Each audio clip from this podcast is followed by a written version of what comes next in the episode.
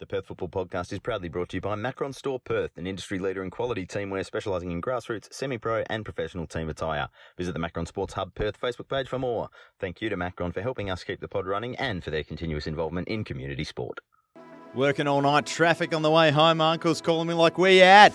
In lieu of NPL this weekend, the Perth Football Podcast is going to be talking a bit of Australia Cup action before we dive deep into the statistical chances of every team in the Premier League finishing where and whereabouts. It's the Perth Football Podcast.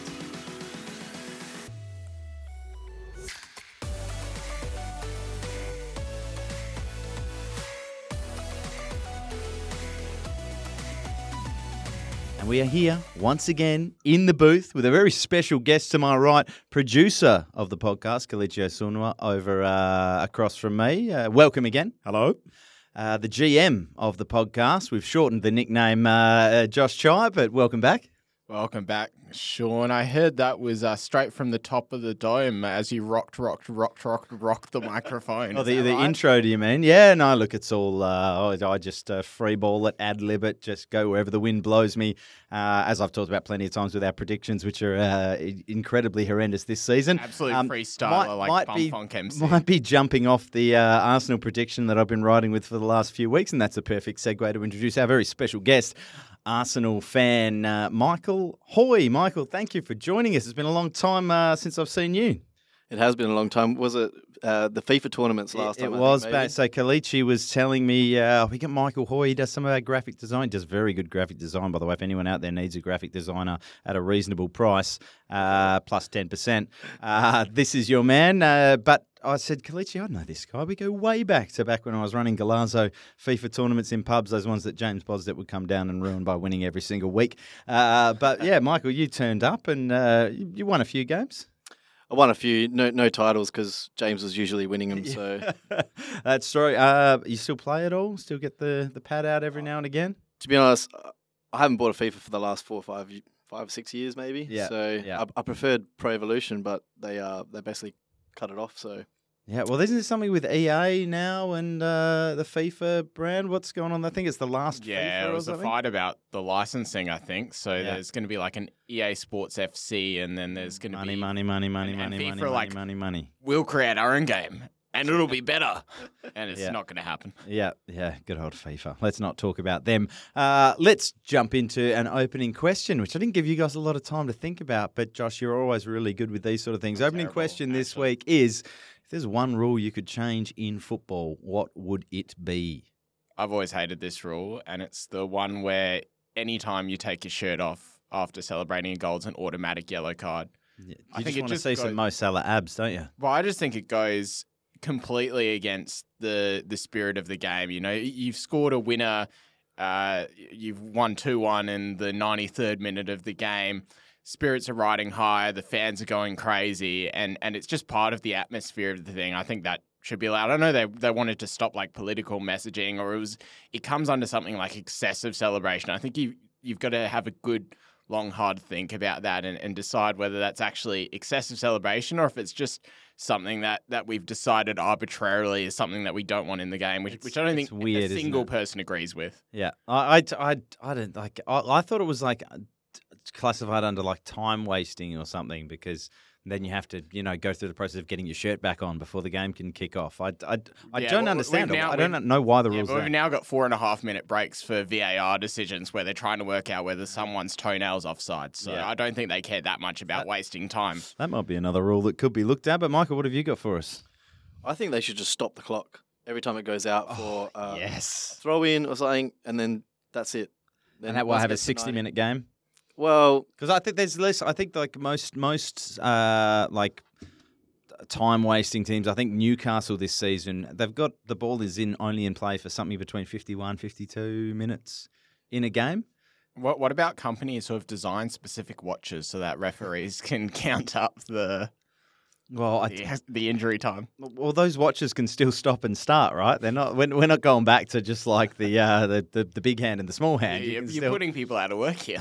Well, no, I don't know that we are, but we've been Luddites about this. I think that's a great shout. I think there's a few huge problems in football that can be very easily solved by governing bodies, and they just don't want to do it. That's it. Time wasting is it's an art in football at the moment, and it is one of the most disgusting arts. You would never go to a gallery to go and see a catalogue of time wasting. It's the fact that they speak for yourself. Yeah, I would love to go to a gallery and be like, guys, look at here. The greatest moments of time wasting. This is how Neville Southall made 10 minutes disappear.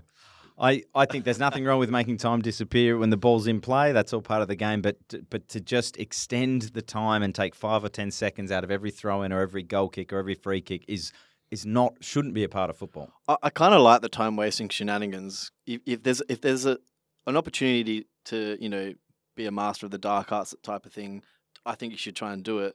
But I'd also just think a referee just stop it, and then when the ball comes back in, play it again. I don't think it's that hard to do. But then there's no difference. There's no difference between just like having a game clock, just like in the NBA or in any American sports where it stops. I guess the only thing is that they add like a rough estimate of time on, and that's the only thing I guess. It should be like 20 minutes instead of just 8 minutes. But also just having a referee that can depend on decide whether it feels right to stop the game or whether they feel like an extra 30 seconds is warranted. It's funny that you talk about the dark arts because I was reading a story during the World Cup about some Algerian player who's like a national hero. Like he never got on the pitch in a World Cup game, but it's like the 94th minute and he's taken the ball and like smashed it into the stands while he's warming up as a substitute who's never going to come on. If we do get rid of this, right, what you're going to end up missing out on is that little bit of like schadenfreude and where you do score and then you get to like mock the person who was wasting time. So you think about Allison who just dives on the ground on that Pickford moment. Yeah. Or you think about like the goalkeepers who do all these sorts of antics and then the person who you've now scored, now you're starting to waste time. Like that kind of stuff. Absolutely love. Yeah, I think football can do without it. But although I do agree, I think another one was just down the Liverpool theme was Fabio Carvalho against Newcastle, where he's scored this goal in the 98th minute and he's run over to celebrate. And then as he's rolled on the ground, he's rolled back over and then he's like gone down with cramp. And he's had to, because all the Newcastle players were going down with cramp all game. It was fantastic. But I don't know. I don't think it's good for the game. I completely agree. Kelechi, you've got one for us? I think I might be stealing your one here, and it is that the referee can... the rule that I would add is that the referee can stop the game to check to see if you were right. So that is, if you're going, it's our throw. Referee goes, are you sure? Are you sure? Great. I'm going to check, and if you're right, then it's your throw. But if you're wrong, free kick, yellow card for lying to me. I don't mind. That's not a bad one. That's sort of one that I thought it's a pretty simple explanation, like pretty simple solution to players that would just appeal for everything. And so they're appealing for throws, they're appealing for goal kicks, they're appealing. And if a player comes up and appeals to a referee that it should be their throw in, you've got to be bloody certain because otherwise you're saying, all right, let's stop the clock. We'll check. No, it wasn't. Yellow card. Like, don't lie to me, basically. It's a very, very simple. I think it would be effective. My rule change is sort of on a similar kind of vein, just to try and cut out a bit of the cheating and diving and rolling around that's plagued this game. And it come up, I sent you a video, Kelechi, of an incident in the NHL playoff. I wasn't even in the NHL playoffs. It was just an example of a rule that they have. That's ice hockey for those that don't know. There you go. We'll talk about all sorts of sports in the rest of this podcast. Yeah, weren't we in an equestrian podcast at one point? Yeah, we touch all bases, but that's baseball, by the way. So in this situation, the NHL has a rule called embellishment. So where you can be fouled, there's all sorts of different fouls in hockey, including just punching each other in the head, which they just call fighting. You both just take a 5-minute break and then come back on. It's fantastic. But they also have an embellishment rule. So if you get tripped or cross-checked or hooked or whatever the penalty will be, if you embellish the contact, so if you make it look more obvious than it was, they have all these things that they look for. So they look at players continuing to drive their legs forward, looking like they're trying to skate through a challenge. If they stop doing that and they sort of throw their arm up or their head back, they're going to go off for 2 minutes as well. So they will give you a tripping penalty and they will give the player that embellished a penalty as well. So you then lose the benefit that you gain in ice hockey is that the player goes off the pitch for 2 minutes and you have a 5-on-4 advantage just for that short period of time. It's called a power play. And that kills your power play because the guy that embellished then makes it a 4-on-4 instead of a 5-on-4. So I love that. I think it would probably take about 15 years to implement and get players to actually stop diving because I think it's so ingrained. But it makes the game so much better for the spectacle, because players aren't diving around, rolling around. It makes it so much better for safety, because how many times do you see a game get stopped in the Premier League because a player's got a head injury and everyone knows he doesn't have a head injury? He's just like, he got a finger in the face and he's decided to go down and roll around. If you're watching, I'm telling you, if you go, the Stanley Cup playoffs are on right now, the opening rounds. If you go and watch a game of hockey and a player goes down, he's holding his head, they stop the game immediately. And they know they have to stop the game immediately because he's hurt. Yeah. There is no such thing in football. It is one of the softest sports in terms of players acting like they've been fit. The NBA has flopping. The AFL has staging. Like you can't just like flop to the ground because someone's got a hand in your back and try and win a free kick. You'll get fined. You'll eventually get suspended. And football just needs something. They have diving at the moment, which is I can't remember if they did it in the Premier League. I know several years ago, I don't think they do it anymore, but in the A League, they used to go back and give like suspensions after the fact for players who didn't get carded for simulation during the game. Like they would go back and review the incident and give them like a 2-week ban.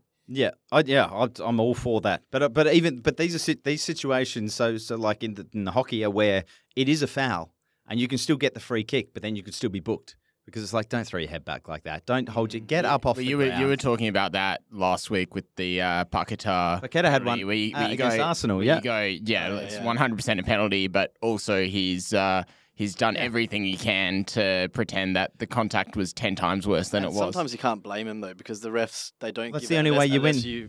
You flop and you dive. Yeah, but if the whole game, if that's taken out of the game and players aren't flopping and diving, it's so much of an easy game to referee as well. For sure. Because, if a player gets taken down, it's the worst thing about our game. And it's an absolute blight. It's an embarrassment. It's an embarrassment to watch football sometimes with people that aren't football fans. It is really embarrassing because you're like, why is he rolling around on the ground? Oh, he's trying to get this guy sent off. Well, I've even seen it at junior games, like kids that... You emulate what they see, right? Yeah, but you can tell which kids just play football and which kids are big football fans and watch football. Yeah. Because the ones that watch football are the ones that do it. And they get more free kicks than the other ones. Yeah. But it's just very easy to see when someone is not necessarily diving, and this is why I like the embellishment thing. It's like, it's not a dive, it can be a foul. But if you make it look bad, if your first instinct is to try and make this look as bad as possible so you win a foul, then you're getting a card as well. And you Bruno Fernandes isn't lasting a full 90 minutes in the next 10 years if he's playing a game. I think it would just be better for the game. Get all the wimps out. Anyway, let's move on. That was a great opening question. Well done, chaps. Who came up with that one? Let's move on. Oh, well, look, I did myself. But let's go on to the Australia Cup action. There was, I wouldn't say a whole lot of our Australia Cup did not runneth over with cup sets, but you got down to potentially what we'll call a mild cup set, which was Gwelup-Armadale, and Gwelup getting up over... the boys down in the Army, 4-2. A couple of very late goals in extra time, 2-2 at full time. A couple of penalties in the second half for Gwelup. Crazy action all over the place. What was your summation of that? I thought you got the second half.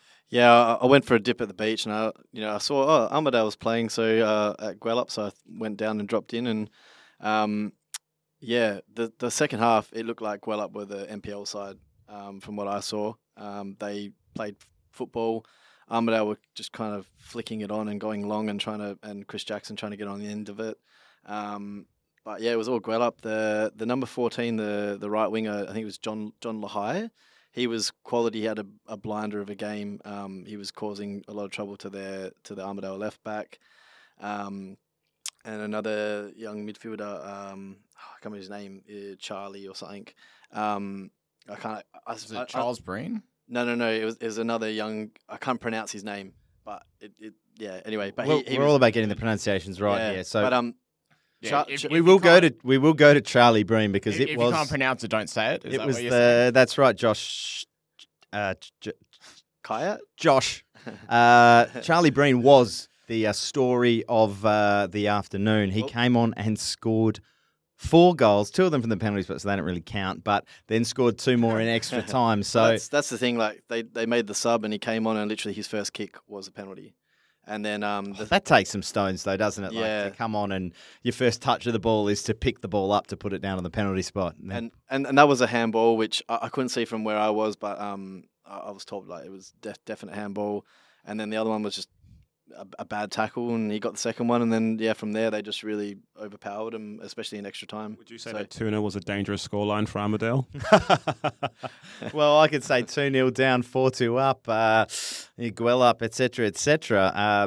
Yeah, it's a big result for them, and yeah, not a good one for Armadale. I don't know where. Positive news for them as well, considering all that's been happening. So to be on the news, to be getting attention for the results is superb for them. I don't think they're on the news for this one, but yeah, we are the news. They're on the Football Podcast. We are the news. Yeah.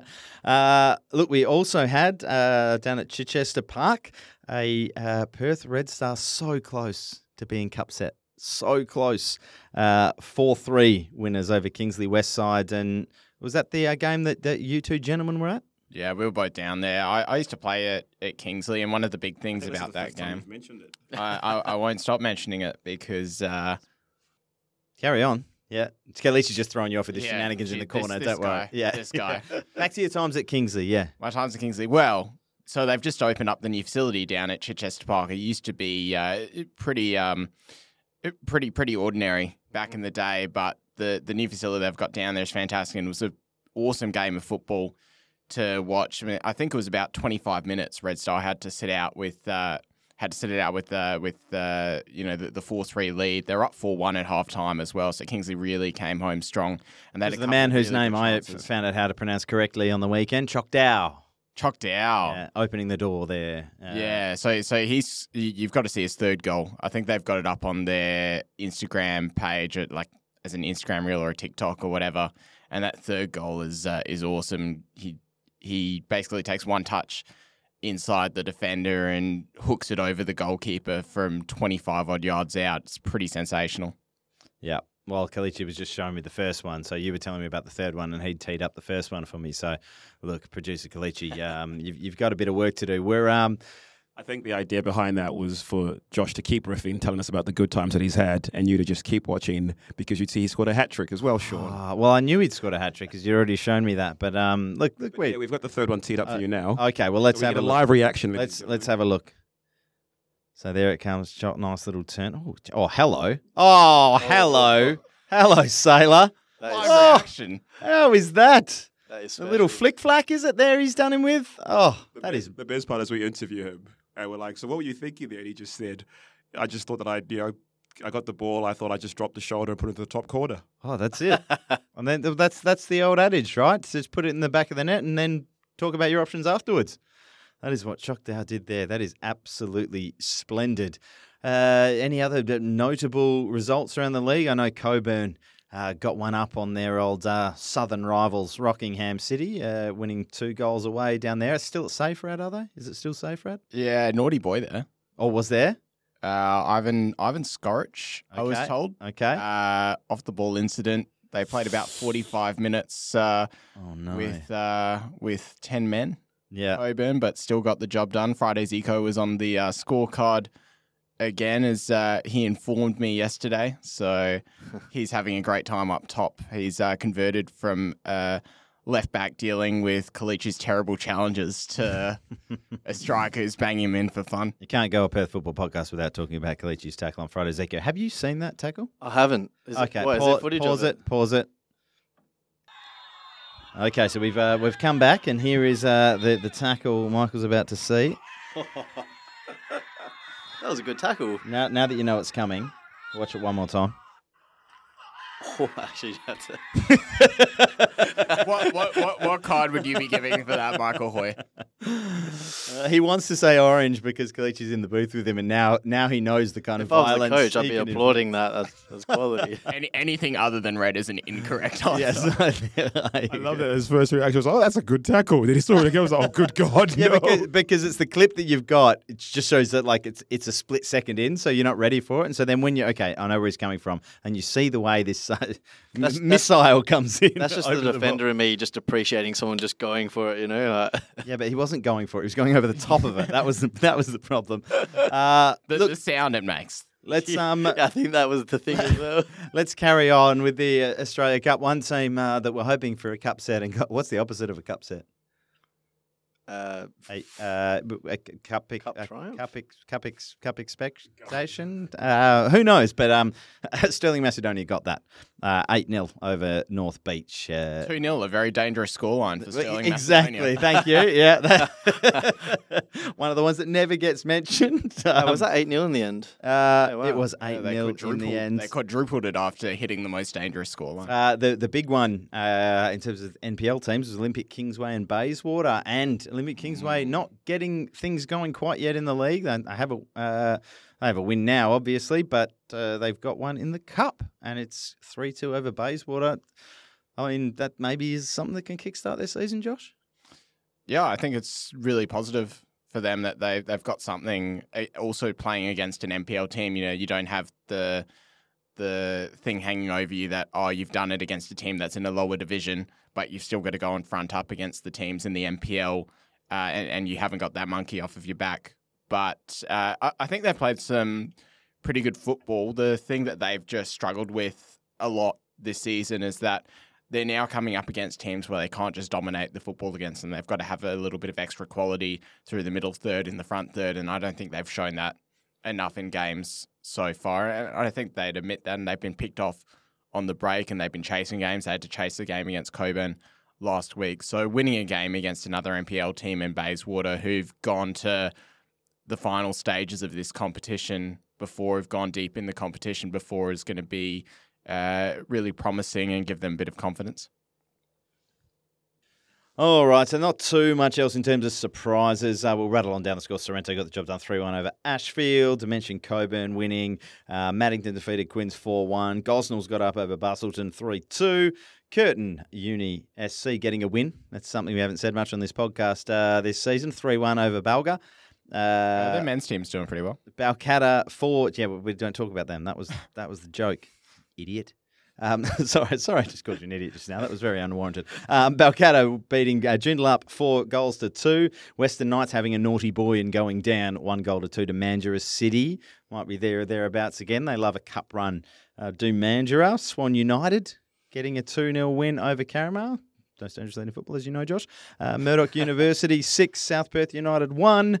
And I think we're just about at the end of it. Fremantle City 5, Perth Soccer Club 4. Wow. And I think we've spoken about that one. Is that right? On the full-time whistle. So if you want to hear more about that, 5-4 slobber knocker in the old WWF vernacular. I think Tommy and Kelechi had the skinny on that one on the podcast. They will give you all the information you need to know. Quick glance over the women's results. Thank you, producer Kelechi. And a 3-0 win to Perth Red Star. Now, that's not them at their best, is it, Josh? I think you'll find that was a forfeit result. Ah, I see. All right. The only way you can keep Red Star to 3 goals or less is to forfeit. Armadale ladies not having any luck, going down by 7. And I think we see a lot of the scores we see here kind of reflective of the sort of discrepancy in competitiveness between a lot of sides. I was talking to one of the coaches from one of the state league clubs yesterday, and I think he said something like, there's actually never been a cup set in the Women's Cup. So the moment that it actually happens, it'll be something pretty extraordinary, at least not since like the NPL era has begun. Cup set of all cup sets. Well, we saw UWA Nedlands in the night series. Is that the same side that ran out against the NTC? Yeah, that's the same side. Yes. And the NTC put 6 past them, which, you know, by other scores we've seen, that UWA Nedlands could be in the NPL. From what we understand, they had quite a bit of injuries in that game as well. I think they were down a few players while in the middle of the match as well. So unlucky for them in that regard. Yeah, they finished with like 8 or 9 or something like that. Subiaco NPL defeated Curtin, who, I don't know, looked like they put in a more spirited performance, going down 2-0. Is there any feedback on there or what sort of teams ran out? No? Well, I don't know what happened. I haven't checked Squatty yet. Is it right? Yeah, well, let's not go back into Squatty again. We'll have to get Chris Brady back on. Mum FC getting up over the other Subiaco non-NPL side, 4-0. Perth Soccer Club beating Mandurah City 12-0. Fremantle City had a forfeit against Sorrento, so they won by the same scoreline as Perth Red Star won by. And Balcatta Etna just doing it easy 3-1 over Perth AFC as well. So, yeah, it's never, as you say, if there's literally never been a cup set, it's hard to, yeah. It'll be an extraordinary moment when it happens because by law of averages, at some point it will happen. It can't go on forever, but. Yeah, it has to, and I think as the standard grows and as the competitiveness grows, and this is something we've talked about a lot about how women's football in general, the quality, the standard is on the rise year after year because we are, and I still don't think we're quite at the point yet where we're getting to see these players come through at 15, 16, 17 years of age who grew up playing football and, you know, going down to at lunchtime at school in primary school, you're out there playing sport. You know, we back in my day, listen to me, back in my day, but we had one girl that would run out with us and play footy and a couple that would come out and play soccer. Football, and I think a lot of the best girls players are still playing in boys teams as well for the competitiveness side of things. But we're going to see a larger number of girls enter the sport because we've got, I think for the first time a couple of years ago, maybe last year, they started an under-8s league specifically for girls. So you're probably going to see, you know, that weight of numbers, a larger critical mass in terms of junior girls playing the sport. You're also going to see in a couple of years, once promotion relegation is more in place between the state league and or women's division one, whatever they're calling it at the moment, and the MPLW, then you're going to see teams and clubs actually invest in getting to that level before they're actually at the MPL level versus the situation you had when the league started up where it was 8 teams, your MPL teams, and they've got all the power. Yeah, absolutely. It's only going to improve. And score lines will only get closer, and the standard is only going to go up. And there'll be that confidence for teams like UWA to actually invest and entice players to come in, knowing that there's a chance that if they win the league, then they're going to be pushing for NPL football. Yep, and great segue, Joshua, onto the NPL football in the women's category. I'll just have a quick glance ahead at the fixtures. I think we've got a Friday night. Mum FC against Curtin. We've got Fremantle taking on Subi, Perth Red Star taking on Balcatta, and then the big one, Dorrien Gardens, 4 p.m. Sunday. I will hopefully be able to get down there. I'll have a look at the calendar, but this is the one I want to go and watch. The Football Friends Derby. Perth Soccer Club. Pete Rakic's Perth Soccer Club versus Ben Anderton's Hyundai NTC. It's the best game of the women's calendar. It's always tactically enthralling. The NTC hoodoo. Yes, and they do have the edge. What are you expecting to see in this one, Josh? I think that is a very good shout for game of the round. We were there last year at that 3-2 game. I tell you, looking at the other three fixtures, it's not even close. This is game of the round. And that 3-2 game last year, that the first one between Perth and NTC, and NTC had been really disappointing in their first couple games and then came out with this tactical... It was a show of the promise that those NTC girls had, but it was also the tactical masterclass from Ben Anderton. He played Tanika Lala as a false 9, and they robbed them of the ball about 1 million times throughout the game with the wingers coming inside and putting pressure on the centre-backs. And you just wonder what Ben Anderton and vice versa, what Pete Rakic has in store. There's so much mind games going on between those two.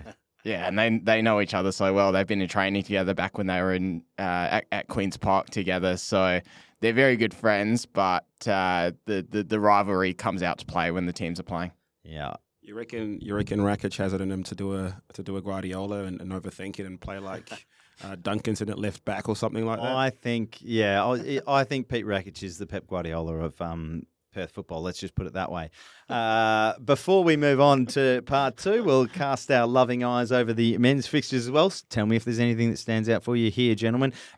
All 3 p.m. Saturday kickoffs. Olympic Kingsway hosting Perth Soccer Club. Inglewood United at home against Sorrento. Perth Glory likewise against Coburn. Balcatta taking on Red Star. Floreat and Armadale could be a spicy one. And then we got Stirling, Macedonia and Bayswater City. What's Kelechi's perked up in the corner there? I reckon we go to the Englewood-Sorrento game. Not only is it close to your house, Josh, but it's also we get... I'm not talking logistics here, Kelechi. Also, we get a chance to see two teams who have had interesting starts and get to see where they kind of sit, where it's an opportunity where if you think that you're better than a mid-table side, you get the result there. And if you feel like, you know... I just think it's a really good chance for them to both kickstart their seasons a little bit from it being like a little bit bumpy starts as well. I think didn't you have a phrase for this last year, like a piss or get off the pot game? It's when it's closer into the season, it's loser leave town. I don't get it either.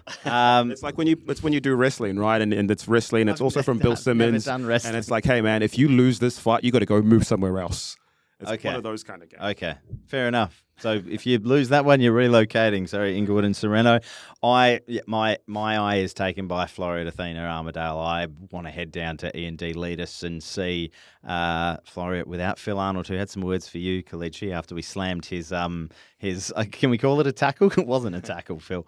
But he was saying that maybe the angle. Well, he didn't say this specifically, but the angle of the camera made it maybe look worse than it was. Everybody disagrees with their red cards, don't they, Kelechi? Yeah. Oh well, you never got a red card, but what was the go with that with Bailey's red card from the week before? Bailey was saying that he knows the goalkeeper for Red Star, and he was asking for him to pass the ball.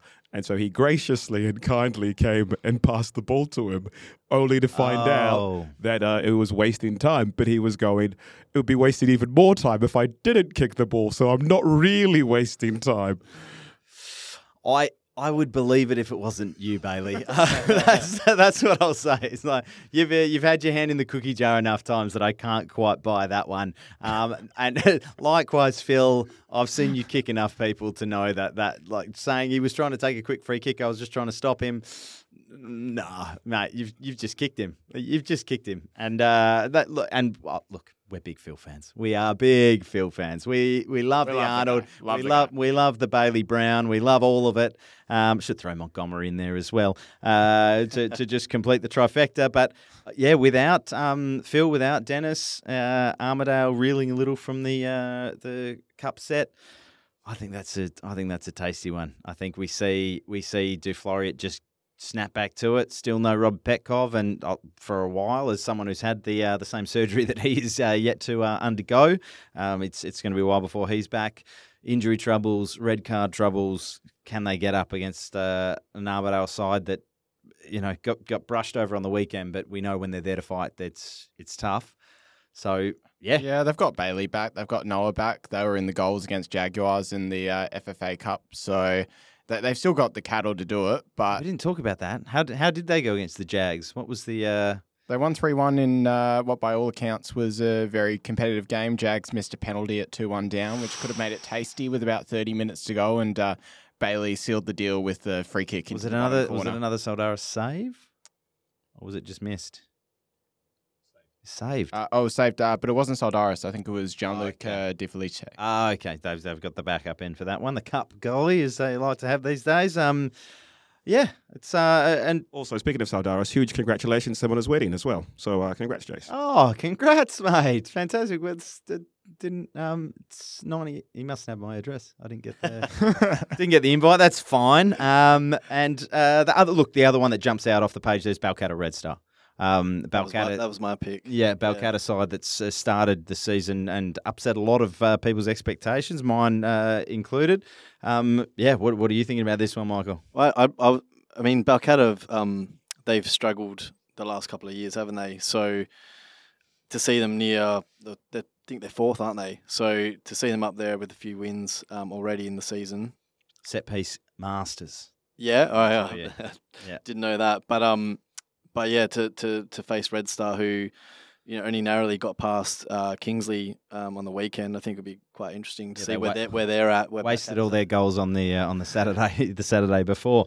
Look, it's going to be a huge round of NPL action. We will be back next week to wrap all that up and tell you where it all lies once the dust has settled. That's been a thoroughly entertaining part one. Josh, you've got another mission to go and run now. What are you off to do? What's your... You're leaving us. Secret? I'm going back to my home planet. Oh, wow. Okay. Further, I thought that was going to end a word earlier. But look, thank you for joining us, Josh. Thank you guys for joining us for part one. We'll be back with part two.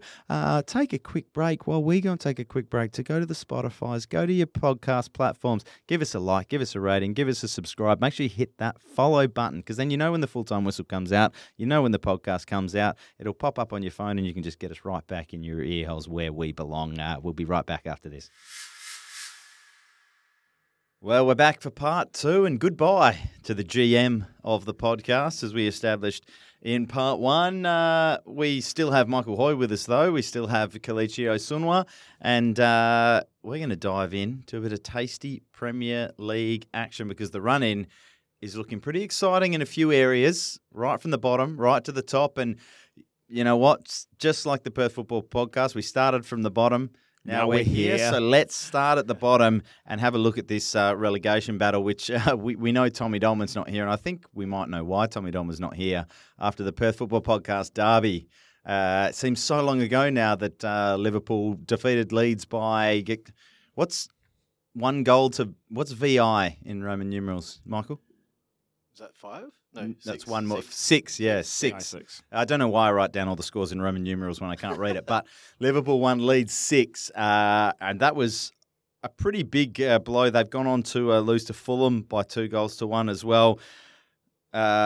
Leeds are in a real tough straight. Can you guys see them staying up? I don't know.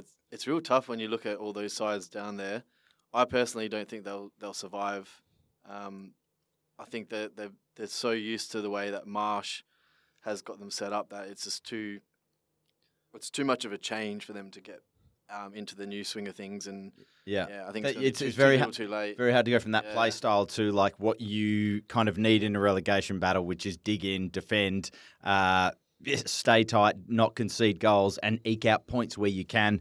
They're a team that's been built on chaos football, and to now try to be more structured is pretty difficult. So, and that was something I was saying to you, right, Kelechi, when we talked about that game, was I don't think I've seen a team in a long, long time worse in... So there's phases of football, right? There's phases where you're on the front foot, the other team gets the ball, and there's a counter-attack. Then there's that phase, which is the sort of modern gegenpressing, which is not so much modern, because Barcelona was the big team in the early 2000s with that sort of 6-second rule. Maybe they didn't coin that, but it was basically like that first 6 seconds where they're out of possession is all about just getting possession back. And this Liverpool team at their best are very much like that. And then Leeds are probably the worst team, one of the worst teams I've ever seen in that second phase where you've won the ball back and then you've lost it. There is just space everywhere. It's like that. We've got the ball, boys. Let's go. And then there are holes everywhere. And it's the second transition. It's so tough. And just to go back to the 6-second thing, it was taken after the Mike D'Antoni Phoenix Suns, whose whole objective was to score within. That's for the NBA, ladies and gentlemen. If you don't know the Phoenix Suns, but we'll look. Let's go. But look, they've got a crucial fixture. Their next game is against Leicester City. Well, let's go through it. So I was going to look at the table. Southampton, rock bottom. Very, very hard to see them getting up, because you need basically to probably win at least 2 games out of your last 6. And then need other teams to drop points, which is the easy part because everyone's dropping points down there. But they're in trouble. They've got 6 games to play. And look, right the way up to Wolves in 14th, everyone's played 32 games. So Southampton are on 24 points. Nottingham Forest are 3 points above them on 27. Then is where it gets really interesting. So you've got Everton and Leicester City both on 28. Leicester ahead on goal difference, and Leeds a point ahead. So... between Leeds and Nottingham Forest, there are currently 2 points. So at Leeds, Leicester, Everton and Forest, it feels like 2 are going down. Bournemouth look like they're clear because they're 4 points further ahead on 33. So they could possibly not win a game for the rest of the season with how bad the sides below them are and still stay up on 33, which I think is crazy. But I don't know. I'll throw it around the table. Who are the 3 picks out of those 3? Who do we think's going down? Oh, give me the 3 one more time, because I was just looking at the fixtures. I was looking at Southampton's fixtures, and like they play Bournemouth. I'm pretty sure they play Nottingham Forest as well. Yeah, but they've won 6 games out of 32. Yeah, but you just need to win 2. But they've won 6 games out of 32. Now they need to win 2 in 6. That's you've got to change. But they're also playing teams that have won like 8 and 32. Like something's got to give. You know what I mean? Yeah. I think Saints are down. So the four teams out. I think Saints are down. Do we agree? Saints are down. I've been picking them for the last few years to go down. I think that's clinging on. And now finally you've been proven right. So, we'll say Saints are down, and then you've got Leeds 29, Leicester and Everton 28, Nottingham 27. So out of Leeds, Leicester, Everton, and Nottingham, you've got to pick two. I think Everton. Have you seen their fixtures? Oh, they are. It's ridiculous. Atrocious. Newcastle, Leicester, Brighton, City, Wolves, and then Bournemouth. Oh, so it's like it's. Yeah. Can maybe win three of those. Like there's a chance. Of There is a chance of a final day relegation decider between Everton and Bournemouth. But Everton, I mean, Everton picked up a really big point on the weekend, I think, against Crystal Palace. I think that's something that they dropped down into the relegation zone with that draw. But points are so hard to come by that I think they would have looked at Crystal Palace and thought we're probably not getting anything out of this. And to get a point, I think, is huge. Sean Dyche has come in. He's refreshed things a little bit in the only way that Sean Dyche can refresh things, which is by getting his team to be solid and compact. And I think where they have the edges is what you said, Michael, about Leeds. They don't have the ability, I think, to go solid and compact and get points out of 0-0s just like Everton did. And that's what a Sean Dyche team is going to do. So he's going to get you a point here, a point there. That might be Everton's saving grace. I'm going to say it will be Everton's saving grace. I think don't want him to go down. Neither do I. Now that I look at it, I'm like, I want the 3 points. I want the free 6 points. 6 points, Kelechi. We play them twice. It's four. I want the free points every year. But yeah, I don't know. Leicester will probably seem to have a bit of a new manager bounce. They obviously won at the weekend. I think Leicester will stay up because they actually have people who can score goals. Like they with Vardy, with Iheanacho, with very Madison, handy in football to have. Yeah, score goals. Yeah, yeah. So, all right. Well, let's go then. So you're saying Leicester is staying up? I think Forest will go down. Southampton, and then one other Leeds. Yeah. I did say Everton, but they've got a tough run. But like you said, they've got Dyche there. I think I can't remember where I heard it, but the first training session he came in, he told them all to put their shin pads on for training. Just that kind of like mentality, you probably and he made them do the beep test as well. Yeah, yeah. So I think that kind of mentality might hold him in good stead, but it's a tough run. Well, we'll move further up the table into mid-table. I don't know. Is that a consensus? Are we saying Southampton, Nottingham Forest, and Leeds are probably the three? Yeah, I mean, likely. If I'm honest, I haven't really looked that far down the table this year, so... Yeah, well, you wouldn't have had to, but it's been a while since you've been the giddying heights that you're at. We'll get to it. Calm down. Just calm down. So mid-table is sort of your regular old customers that you expect to be in mid-table, Crystal Palace, West Ham, Wolves, Brentford, Chelsea, those sort of garbage middling teams. We'll get to the top eight in a minute, but... We've been having a bit of a laugh at Chelsea, and I'm sure as an Arsenal fan, you can join us in on this. Can you explain to us why? Can you get the beep ready? Which one's the beep? That's the one. Okay, so what the are they doing getting Lampard back? What sort of decision is that? There is not a coach out. There's not an actual manager out there. They get back the guy that stunk up the place at Chelsea. And allegedly, Luis Enrique, who was keen on the job, was like, "Yeah, give me it now. Give me it now. I've got a free hit until the end of the season." But they were like, "Oh no." Well, we're not about speculation and allegedly, Kelechi. So we don't know. But surely there's someone better than Lampard. Oh, there definitely is. I mean, Lampard's probably just a little bit of a yes man, isn't he? I don't know. He saw Ted Lasso there as the owner, and just saw an opportunity to get back into working. I don't know. Yeah, it's just wild. I think he's won 4 games in 28. Kelechi and I talk a lot about despite the billions that have been pumped into Manchester City, you can give a lot of people around the world the pick of every single player in the world. They can pick their first 15 players. To actually get them to go out and win year after year after year and win trophy after trophy after trophy is still not easy because every game is competitive. You need to manage egos. You need to manage systems. You need to do so much as a manager. And so what Pep's done is, despite no matter what you might think about the billions, no matter what you say about the unfair playing field. And it's at 92 points a season as well. Which is like Fergie didn't travel at 92 points a season. It's absolutely incredible. And then you look at the likes of PSG. that can go out and spend billions. I think you said the other day to me, Kelechi, off air, they've kind of got all the worst parts of Real Madrid and none of the success, which is, you know, they're just a billionaire team in a league that they win every season. They do nothing else anywhere else. They've got the fans who hate them. Yeah. The fans who are pricks, but you don't have the prestige and the fact that you're like, oh, it's Real Madrid away in the Champions League semi-final, we're screwed. And you look at Chelsea, who have had now even more millions and millions pumped into them, player after player after player. They had to build a new changing room because they didn't have enough room. They didn't have room to all the players to warm up. Is that wild? That's not true. It's really wild. True, yeah. It is absolutely wild what is going on there. They've spent so much money on just haphazard. It's like some random American's taken them over and just thought he was playing Football Manager. I don't know whether that's what happened or not, but that's what it seems like. But you know, it's like a, you know, your mum goes down to the store and I like where this is going. There's the apples on sale for, you know, £1 each or whatever the hell it is, and then they're usually £3. She comes and goes, I bought 3-4 bags worth of apples. And you're like, I'm not going to eat all that. You know, like, there's too many apples there, and some are going to go rotten. You know, you're only going to eat, you can only use 11 of them, you know, whatever. So I thought you were going to go with the angle of like, she would see like the premium apples for like $4 an apple and think, those are the ones I'm going for. Well, it could go, yeah, I mean, that could work too, I think. I thought we were going to go down the Balotelli where he goes out shopping for like some stuff and he comes out with a trampoline and a Vespa.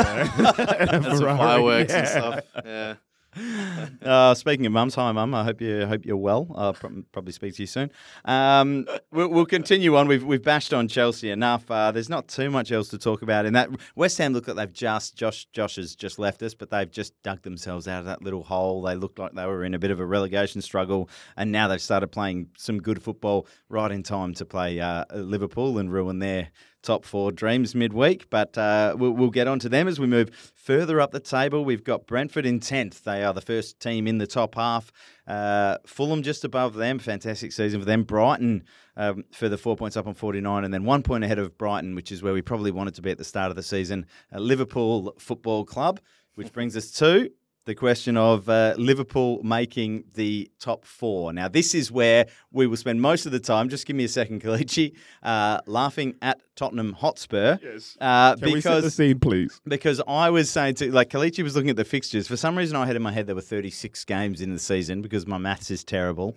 But Kelechi reminded me, no, we've still got 7 games after Forest. And like, can you tell me that we're going to beat Forest? And I said, I honestly... We couldn't. We weren't guaranteeing a win against Forest. Thankfully, we got up 3-2 against Forest on the weekend. It was an entertaining game. It was a fun game of football to watch. And when you're kind of not really, you know, watching for anything, it's an outside chance of making top four.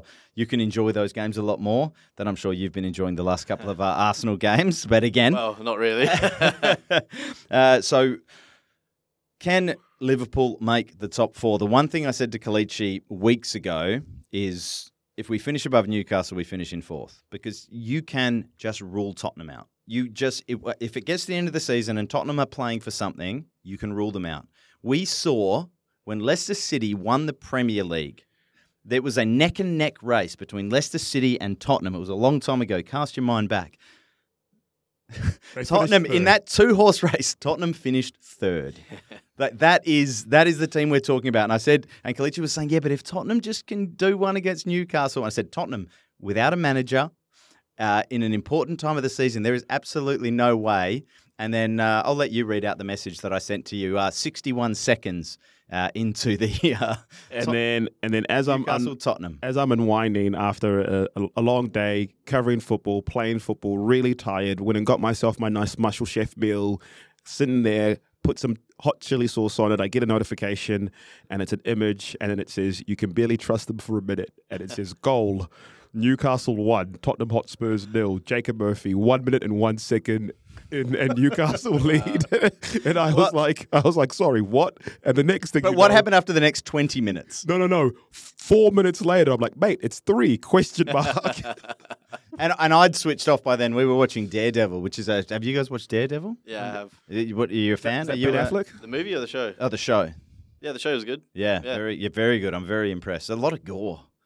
There's some great fight scenes. Gotcha. How does digressing slightly here as we like to do? How does a man look at a spike and impale his head on that spike so much, just because he wanted to, that he decided that was the end of his run, so that the spike goes through his mouth, out the back of his head, and he get this is like a meter long spike. It's a lot of force, man. That to break your skull. You'd have to be running like. No, he just stood there and headbutted it continuously. It's ridiculous. No, just once. Boom, straight through. He was dead.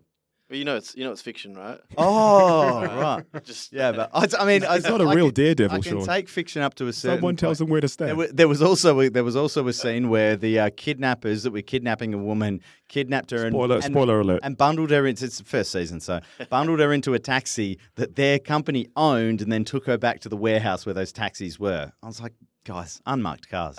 There's a reason for unmarked cars. Anyway, let's move. Where were we up to? We were up to Tottenham. We were laughing at Tottenham. There is no Tottenham are the only team that can take us on this kind of tangent. So I'd switched off watching Daredevil, and Kelechi says it's 3, and I'm like, "There's no way it's 3 already." And then I go to BBC Live Scores and refresh, and it's 4. After 21 minutes, they're 5-0 down. They end up losing 6-1 because Newcastle probably think, hey, we got bigger fish to fry than this lot. But Kelechi wanted it to be 10. I was like, at that stage, look, 5-0 in 25 minutes, just make it 10. Like, you've got to do something exceptional. You want to make this properly historical. Okay. And we say this despite the fact that we play Tottenham on Sunday. If you're Harry Kane, though, after seeing that performance, do you just go, probably about time I actually leave? Like... Oh, I think I don't know how he's still there. Where does he go? You've talked United anywhere. Yeah, United's a great shout. I think he could go. Can't go to Real Madrid. Could possibly go to Barcelona. Could go to Harry Kane, Bayern Munich. From the very few minutes that I got to like go into the mind of Harry Kane in the Amazon documentary. I mean, he can barely speak English, so I don't back. Yeah, that's what I mean. like hablo español, Harry. Sí. I'll do the David Moyes. Have you seen the David Moyes clip of when he was at Valencia? No, I remember the Joey Barton one. Real Sociedad. Oh, Sociedad, that's right. Oh, it was, what's his name? Gary Neville that was at Valencia. No, but when David Moyes was at Real Sociedad and he was trying to show off his Spanish, basically, that he was learning. I vaguely remember. One of the early press conferences, and they were like, they asked him a question and about if like what he was thinking about the team, and he's like, well, I don't know. I've been down to training, dos, tres, cuatro times.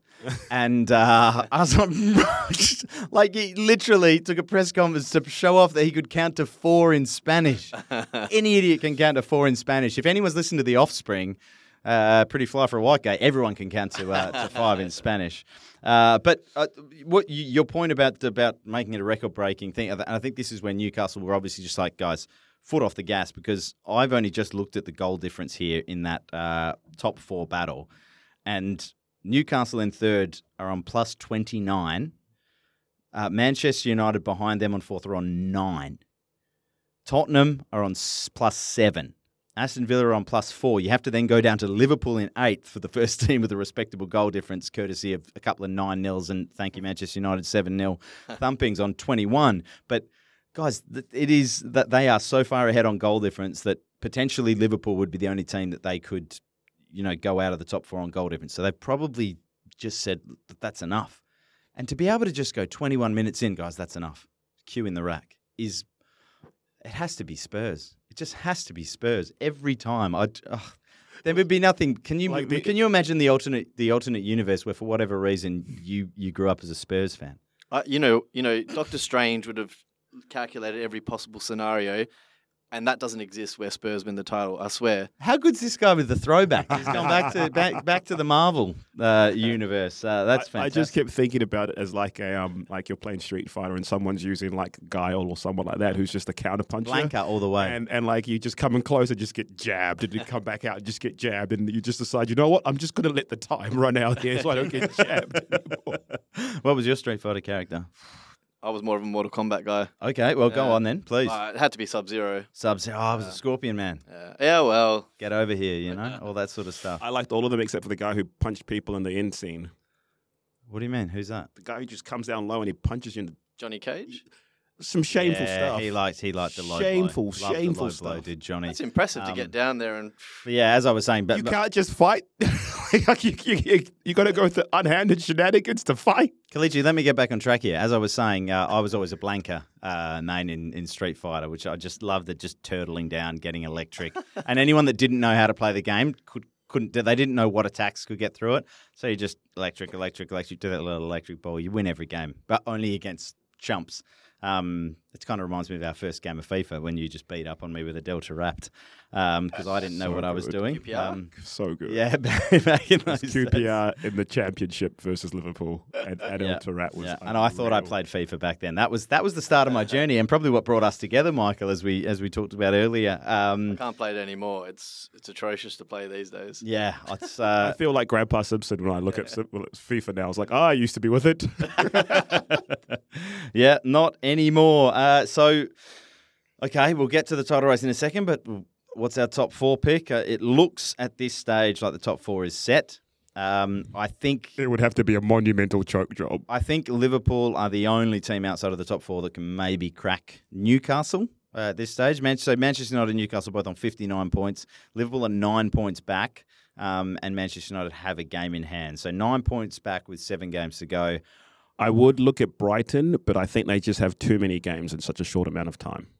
I agree. So they actually have two games in hand on Liverpool and Newcastle. So they should really be in the conversation here, because if they win their next two, they're on 55. They're 4 points behind Newcastle. Yeah. I was just going to throw in Villa. So Villa's, I think they're, since Emery took over, they're the third highest performing team. It's not a bad shout. But they've got United, Spurs, Liverpool and Brighton. But that does that not help them, having United and Spurs? Because then it's in your hands. Yeah, and that's what I'm saying. Like, maybe with them playing so well under Emery, maybe they do have a bit of a sniff to sneak 4th spot. Jeez, that's a big shit. So, Michael Hoy's come on and said Arsenal will finish first, Manchester City second, Newcastle third, and Aston Villa. I don't remember you were talking about the Arsenal. We'll get to. I'm doing the Doctor Strange time bending thing, so I know what's coming. Actually, I'm very interested to find out whether he still thinks his team, who are 5 points clear on top. I guess we'll go through to that because, look, I don't think any of us will. The odds will say 2 games extra. The odds will say the top four is the top four, right? I don't think anyone's going to suggest that United or Newcastle could choke it away. They would need Liverpool probably to win every game or Villa to win every game. No, are we saying that's the top four? That's our pick. I can do something really dorky and get the 538 percentages if you'd like.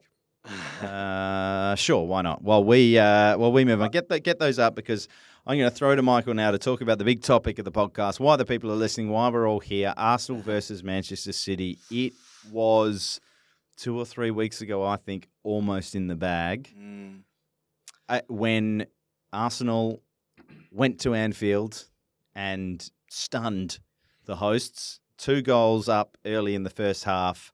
And then I said to Kelechi last week, and I said it after the game, that it really pissed me off that the best probably 50 minutes of... Sorry. We'll just get the explicit tag on Spotify. It's fine.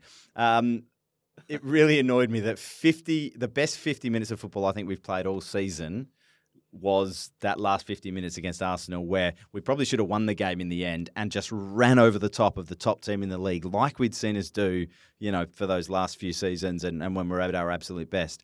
And it was all just the point didn't really help us. The point didn't really help you. It was all just to benefit Manchester City. But that looked like the beginning of the unravelling, and then the exact same thing happened at West Ham. And I'll stop talking and throw it to you. I don't think our form, though, since the start of the year has been all that great, since the return of the World Cup. Since after the World Cup. So, I don't think it's necessarily a surprise.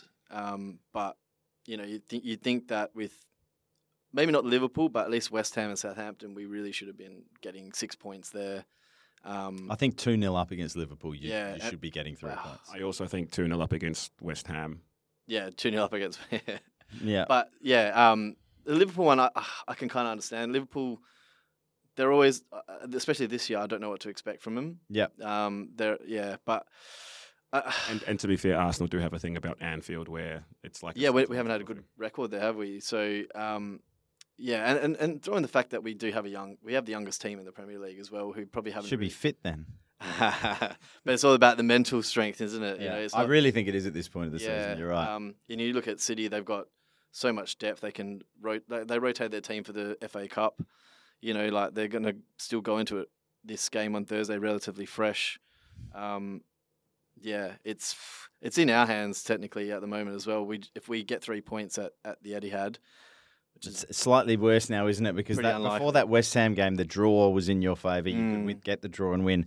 Now, now you have to basically win there and win out because as Liverpool fans who have had the experience of being in title races with Manchester City, you cannot bank on them dropping points. Like, it is not fun, man. It's like the Terminator, right? Just every game you switch on. Every game, like if you switch on a game, you get your Up to Sport on, flick it to your Chromecast, hit play. By the time that screen's loaded up, they're 1-0 up.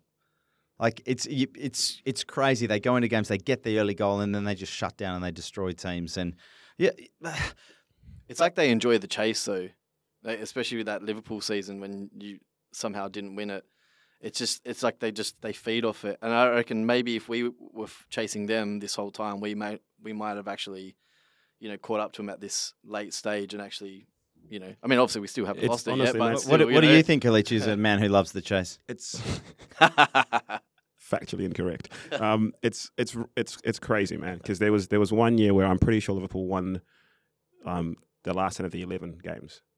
And I think the 11th game was like a draw earlier in the end. And then we won 10 in a row. 10 out of it. Like, yeah, it was. Won 10 in a row and City just won 12 in a row. Yeah. And like what do you do? what do you do to say that? Like, and so then everyone was, you bottled the league when you played them at their ground. It's like, we've won 10 in a row. Like, yeah. And then you had to go and start the next season and win 19 in a row and then go on a 29-game winning run to then be able to be like, all right, we've won the league, which is like you really have to. I think this doesn't get said enough. I think you really have to appreciate what City have been doing, and then when you appreciate how good they have been, then you can appreciate the fact that Liverpool have prevented it being in, 5 wins in a row. Maybe Arsenal. Then you can appreciate the fact that Arsenal, with this young side, are actually doing what they're doing because it's actually phenomenal. It's phenomenal to be that hungry, that persistent, and to be getting literally like you're going to have to go at a 95-point pace every single year to go, we're going to have a chance at the league, and you might get 97 points and not win the league. Yeah, it'll be interesting though. Once once Pep finally leaves City, if he ever does, it'll be interesting to see how they cope with that because they'll bury him there. They'll put him on a leash and not let him go. I reckon he's what he's done there is phenomenal. As you're saying, it's. But again, even before Pep as well, right? Like, Pellegrino won the league. Mancini won the league as well. I remember speaking to Neil about this, being like, at this rate, because of the owners, because of the infrastructure, you guys might be here forever. And he said, yeah, we heard the same thing about Manchester. We heard the same thing about Liverpool. I was like, buddy, this is completely different. Yeah. Or maybe it's Newcastle challenging, though, in the next 5 years. The other thing is you look at that City-Arsenal game and you think, well, if City win, it's done. Yeah, it's toast, right? If it's a draw...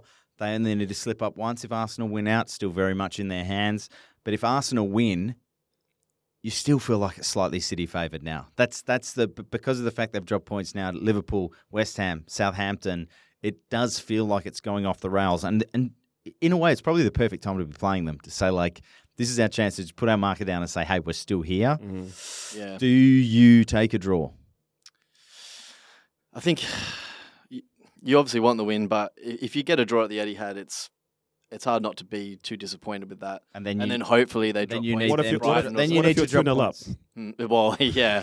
I mean, the advantage that you do have is that, well, yeah, I think you probably do take a draw at 2-0 up, even the way that you've been surrendering those 2-0 leads. But the one thing that is in their advantage is the fact that City do have all these games to go. We're looking at this in a sense of if Arsenal get that draw, they would still be 5 points separated them, which means if City win their 2 games in hand and then their next 5, then they can't be beaten. But they would still need to win. And as much as we've seen them do it before, winning 7 games, 8 games, 9, 10 games in a row in the Premier League is not something that should be taken for granted. Yeah, and they're playing Real Madrid twice as well.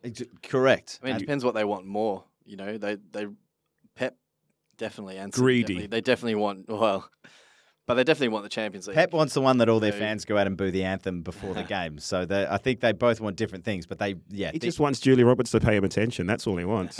Is that it? Is that all he wants? That's all he wants. He's probably not the only man in the world that wants that. You want the percentages? They're running. We'll show us their percentages in a second. But the other thing that really goes in Man City's favour is their run-in is not very difficult, you'd have to say. After Arsenal, they have Fulham, reasonably tough. West Ham at home. Again, just sort of mid-table teams. They have Leeds, they have Everton, they have Chelsea, and then they have Brighton, Brentford. So they have. They did lose to Brentford earlier in the year. They did. I remember that. Ivan Toney with the late goal. Fingers crossed. Hearing all that, and I was thinking, all right, so it's Brightford and Brentford that all your hopes are pinned on. Brightford and Brenton. They are.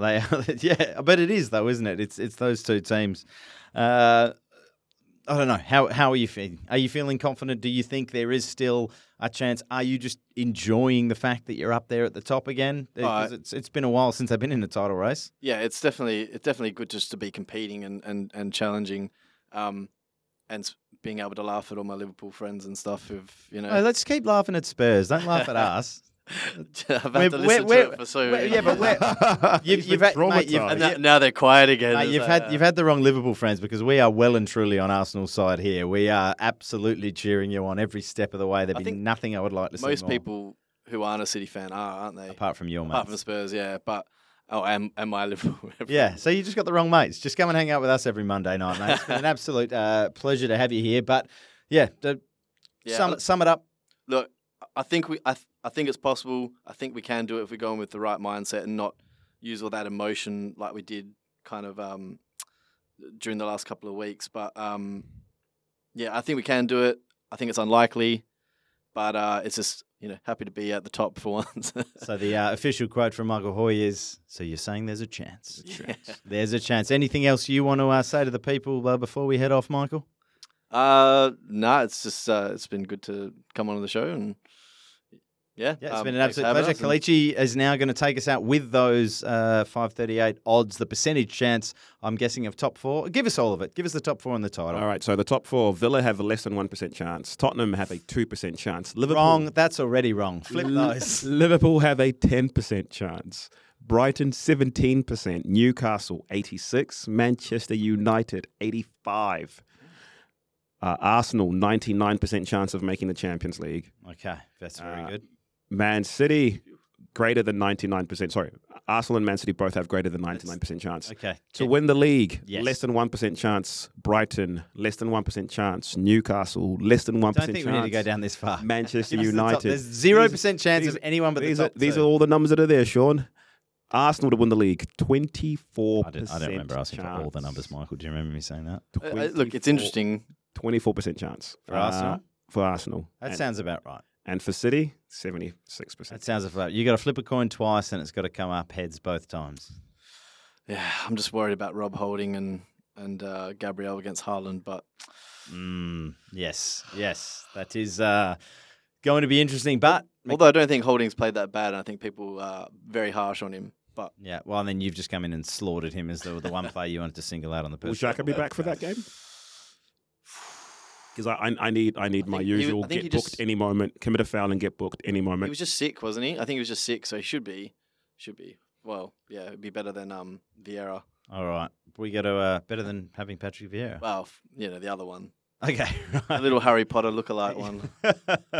Okay, with that is the end of our time on the Perth Football Podcast. Michael, thank you so much for joining us. Say hi to your friends or family, anyone in particular. Who's your favourite? Oh. I don't like any of them, to be honest. Okay. Kelechi, say goodbye to yours. Bye, Mum. Bye, Dad. Bye, little brothers. Couldn't possibly choose between all of mine. I love you all. Thank you so much for listening to the Perth Football Podcast. We'll be back next week. Same time, same channel. See you then. Bye. Bye-bye. Bye-bye. There.